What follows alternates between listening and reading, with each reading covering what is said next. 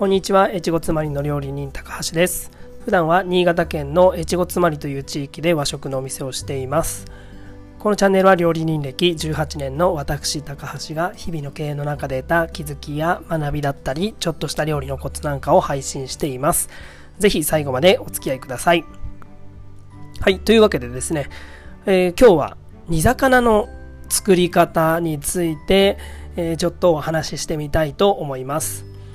で、あの、ちょっとね、話が長くなりそうなので、もしかしたら何回か会を分けて、えー、お話ししていく形になるかもしれないんですけれども、まあ、とりあえずですね、今日はあの本当に基本の基本の煮魚の作り方から、えー、ご紹介してみたいと思います。で、これもですね、今日はあの簡単な割合で、えー、お話ししていきますので、えー、まあ、今日のお話を聞くだけでもですね、とりあえず、えー、絶対に失敗しない煮魚の作り方はマスターできると思いますので、えー、もうね、やっちゃおうという方は今日のお話でやってみていただければと思います。でですね、え早速なんですけれども、え煮魚の今日の、え割合についてお話ししてみたいと思います。え今日の割合はですね、え6対1対1です。で、これ、6っていうのは、えー、魚の種類っていうか、まあ、油の乗り具合によってちょっと変わってくるんですけれども、えー、水とお酒を足して6です。そして濃い口醤油が1、みりんが1です。それで6対1対1ですね。で、まあ、ちょっとお好みでですね、えー、もうちょっとコクをつけたいなという時はですね、お砂糖0.3とか、まあ、0.5くらいまでですかね、甘めがお好きな方は、えー、お砂糖を加えていただければ、えー、コクがもう少しこうある甘めのおかずのような、えー、煮魚が作れるかと思います。で、この水とお酒を足して6ということなんですけれども、えー、魚の油の乗り具合によって変化していきます。で基本的にはですね、えー、水が5、お酒が1。これがまあ一般的な煮魚の時の、えー、水分っていうかあの水の量ですね。そして油が強くなるに従ってお水が4お酒が2とかお水が3お酒が3というふうにですね。まあその都度変化させていく形になります。で、えー、お酒はですねあの水っぽさを消すためのものなんですね。まあもちろん旨味とか臭みを消すっていうのもありますけれどもですので、えー、必ずですね、水よりも多いということは絶対にありません。ですので、お酒が5で、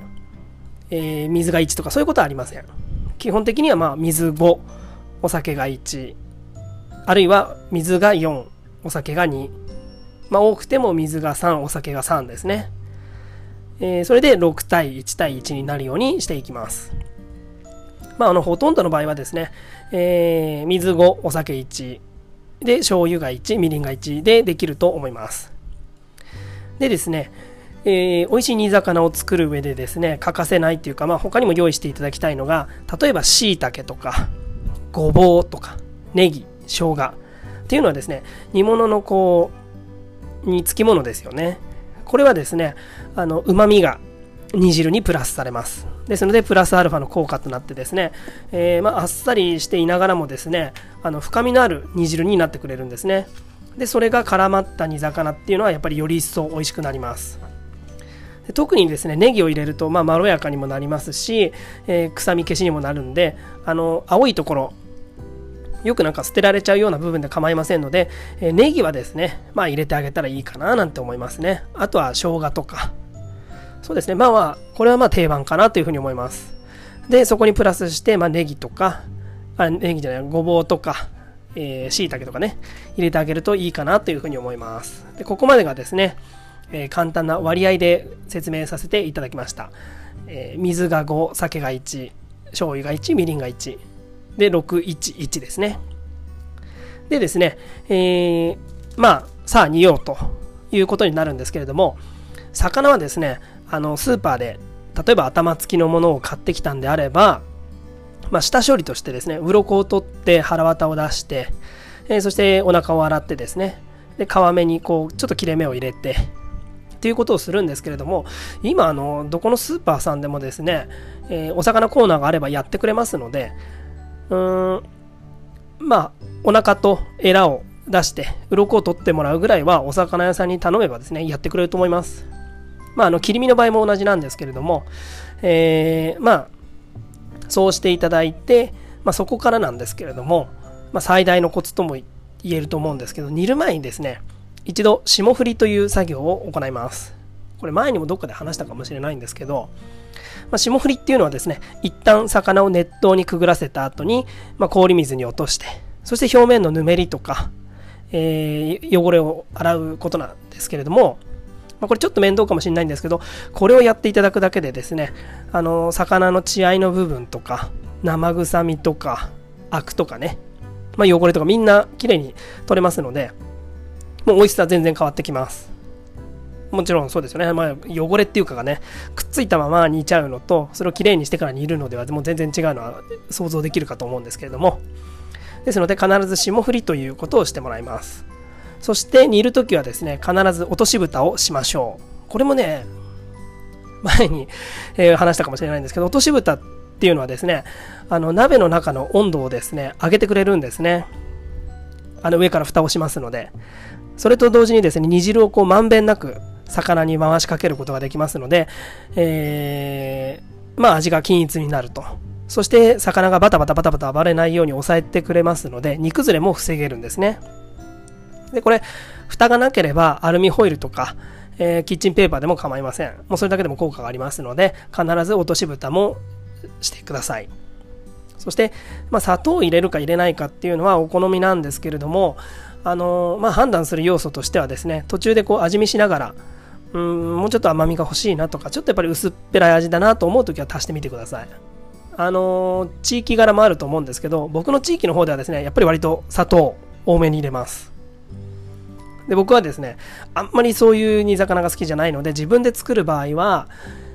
えー、あんまりお砂糖たくさん入れないんですけれどもやっぱりねお客さんに喜ばれるのは砂糖の甘さがやっぱりちょっとあった方が、えー、喜ばれますねそしてえー、煮汁の量っていうのはですね、おな、うんと、魚の大体倍の量くらいです。っていうと、まあ、結構多いんですけれども、そうですね、お鍋にですね、魚がちょうど入るぐらいの大きさ、あの折り曲がらないでちょうど入るぐらいの、えー、大きさに入れたとすると、えー、そうですね、まあ、ちょうど魚がほんのちょっと顔を出すかどうかっていうぐらいですかね。ぐらいの量になると思います。これあの煮汁が少なすぎるとやっぱりあのいくら落とし蓋をしても煮汁がうまく回らないので、えー、まあ